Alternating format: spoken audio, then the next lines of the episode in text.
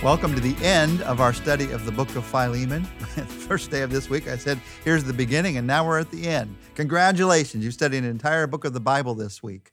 You don't have to tell people what book, just say, wow, I've really been studying God's Word this week. I went through an entire book and uh, really gleaned God's truth from it. And I hope you have. We've been talking this week about how you confront something in a relationship, how you confront something in somebody else's life, and walking through how you do it. I want to remind you of how to begin and how to end. Because in any conversation, as you work this through in somebody's life or in your relationships, the beginning and the ending is extremely important. In the middle, we talked about the need to make sure that you're working with wisdom in the conversation, that you make restitution anytime you need to make restitution, that you have faith as you talk. But at the beginning and the end, the first thing you do is you applaud the positive. You begin by thanking God for the person, by by praying for the person. And at the end, what do you do? What's the fifth thing that you do? The fifth thing that you do is you approve the future. Paul says in verses 22 to 25 that he's looking forward to the future. Listen to what he says. And one thing more prepare a guest room for me, because I hope to be restored to you in answer to your prayers. Epaphras, my fellow prisoner in Christ Jesus, sends you greetings. And so do Mark, Aristarchus, Demas, and Luke, my fellow workers. The grace of the Lord Jesus Christ be with your spirit. I got to love that, what he says in verse 22 prepare a guest room for me. I hope to be restored to you. That's looking forward to approving the future. Instead of Paul saying, Well, we've got a conflict here. I don't know if we, we can ever make it right. We may never get back together again. No, he talks about the difficult stuff and then he says, Make sure you got a guest room for me because I'm, I'm looking forward to being with you to, again. Now, the amazing thing is, Paul writes this as a prisoner in chains in Rome. So, in that, he is, he is saying with faith, I'm going to get released. In fact, he's saying, I'm going to be restored in answer to your prayers. That's approving the future. That's looking forward to the future. Now, to get practical about this in a, in a conflict situation, in a confrontation situation, this is reminding us that at the end of the conversation, you don't leave any ifs. You don't speak in ultimatums but you speak in expectation of continued love. You leave the door open, you don't burn your bridges. Those are both ways to say that it is our Christian responsibility to live with a clear and open heart in all of our relationships. So you don't end the conversation by saying, and by the way, if you don't do this, I don't know what it's going to mean for this relationship. And then you walk out the door. Oh, we love to do that. We all love to get the last word in and just leave the person fuming. I don't know how many times I've done this, and you may have too. You have this great conversation, you say all the right things, then right at the end, you say the wrong thing, and it erases everything you said earlier just because you have to get that one jab in, just because you have to get that one angry word in. You end by improving the future. How you end is all important. And Paul does that in his own life, but he also does that in a deeper way in the very last words of this book, this short book, when he says, The grace of the Lord Jesus Christ be with your spirit. Now that's looking forward to the future. It's a very significant ending. You might think, oh, it's just the way Paul ends every book. To me, it's a very significant ending to this book on resolving conflict because it reminds me, it reminds me to think about the fact that Jesus Christ has done all of these things for me. All that Paul models in his relationship to Philemon, all that is modeled for us to do for someone else, Jesus Christ does all of these things for you. Applaud the positive. Jesus Christ does that in your life. Now, He's not dishonest about who you are. He tells us very clearly that we have sinned and that we're in desperate need of the grace of God. But we're also very clearly told in the scripture that you and I are made, we are creations of God made in the image of God. And that the grace of God wants us to begin to live out that image again. If you closely read the scriptures, they tell us of the fall, but they also tell us of the creation. God tells us the whole story. He doesn't just major on the negative now that it's negative. That's what we tend to do. No, He also reminds us of the positive, still being honest about the negative, confronting the negative in our lives. He applauds the positive. Jesus does that in our lives. He restores God's image in our lives. He does the second thing as well. He appeals with wisdom. That's why we have the Bible. That's what the Word of God is all about. It is the sword of the Spirit. It is God's wisdom in our life. It is the word of Christ to us. And it encourages us and it challenges us to live out God's, God's best for our lives. If you want to hear God, how God appeals with wisdom, just pick up your Bible and begin to read through the New Testament. You'll see it again and again and again and again. God tells us how to live our lives. He says, Don't be angry with each other. You look at the book of Ephesians, appeal with wisdom.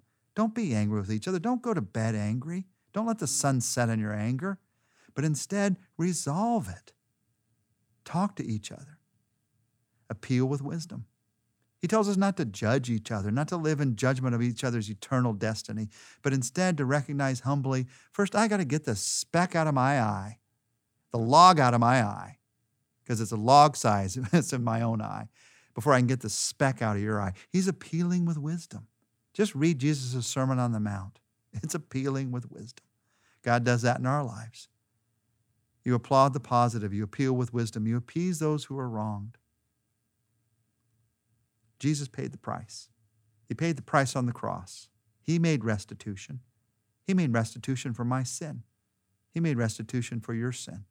The grace of the Lord Jesus Christ be with your spirit, because He's the one who made restitution for the greatest debt in all of this universe the debt of my sin and your sin. And He paid it all. Now, I can choose to trust Him for that or not trust Him. He does not force His forgiveness on me, but He offers it to every one of us and he paid the price for every one of us. Fourth thing you do is you apply your faith. Jesus Christ is trusting the Father to draw us in. All those you have given me, he says, and you're going to draw them to me. He is trusting the Father to speak to our hearts. He's trusting the Spirit. Jesus said, The Spirit sent to convict the world concerning sin and righteousness and judgment. God's Spirit is speaking into each of our lives about who we really are and what we really need and who God really is and how He deeply is willing to meet our needs, the deepest need of our lives, the need for forgiveness, the need for a restored relationship with Him. Jesus, Jesus has faith concerning you. When He died on the cross, He has faith that all those who are called to Him are going to be brought to Him. That was an act of faith. And then you approve the future. Jesus certainly does that. I love what he said to his disciples the night before he died on a cross. He looked at them and he said, in my father's house are a lot of mansions. I'm going to be gone from you soon, but I'm going to prepare a place for you. And if I prepare a place for you, I'm going to return. I'm going to come back to take you to be with me where I am. And if I take you to be with me where I am, it's because he's almost saying, in a sense, there, it's because of the depth of my love for you. I want you to be with me where I am. Later that same night, he said, You didn't choose me, I chose you. And I appointed you to go bear fruit, fruit that'll remain. You approve the future. Jesus Christ tells us that we are fellow heirs with him, looking forward to eternity. It's a reminder, this last verse, verse 25, that the ultimate conflict is between us and God. The ultimate thing that needs to be confronted in this life is not something that's happened in my relationship with someone else, but something that has happened in my relationship with God. And I'm the one who has wronged God. My sin has wronged him, and he confronts it. He is honest about it. Jesus is then the ultimate mediator. If we're to get out of that conflict and confusion in our lives, it has to begin there in that relationship. If I want to get out of the conflict and confusion in my relationship with others, with my wife, with my husband, with my kids, with my friends, I have to get out of the conflict and confusion in my relationship with God. It has to start there. And the cross of Jesus Christ declares, says without a shadow of a doubt, it is taken care of. It is done. It is finished. That's where you start.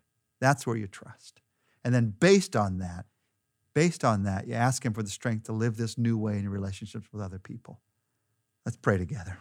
Jesus, thank you. Thank you for this short book that reminds us of the length and the breadth and the depth and the height of your love for us. Lord, help us to be honest.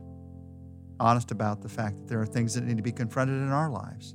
And as they're confronted, if someone confronts us, help us to be humble and to listen. It's so easy to be defensive. Help me to listen. Help us to listen. Also, help us, I pray, to be faithful and courageous. If there's something that needs to be confronted in someone else's life, help us to have the strength to do it. And help us to learn from your word how to do it. So that instead of it blowing up in our faces, there is at least the opportunity for them to hear. And then, Lord, help us also to be grateful. To be grateful that you confronted the sin in our own lives with the cross but you also in the greatest act of faith, you also invited us into a new life through the cross. Thank you for being honest with us about our sin, but thank you also for dealing with our sin, for giving us a way to be forgiven and to live with you for all eternity. Thank you for the cross of Christ and thank you for the promise of heaven. In Jesus' name, we thank you. Amen. Thank you. I am grateful that you joined us for this study together of the book of Philemon. And I hope you'll stay with us next week as we continue together in daily drive time devotions. Or you might want to go to drivetimedevotions.com. That's drivetimedevotions.com. And you can pick from one of the other books that we've already studied and go through that. Whatever, my prayer is that God's word will continue to impact your life in a way that changes your life every day. His word is written so that you and I can live in a new way every day of our lives. Thank you, God for your word, and thank you for your love.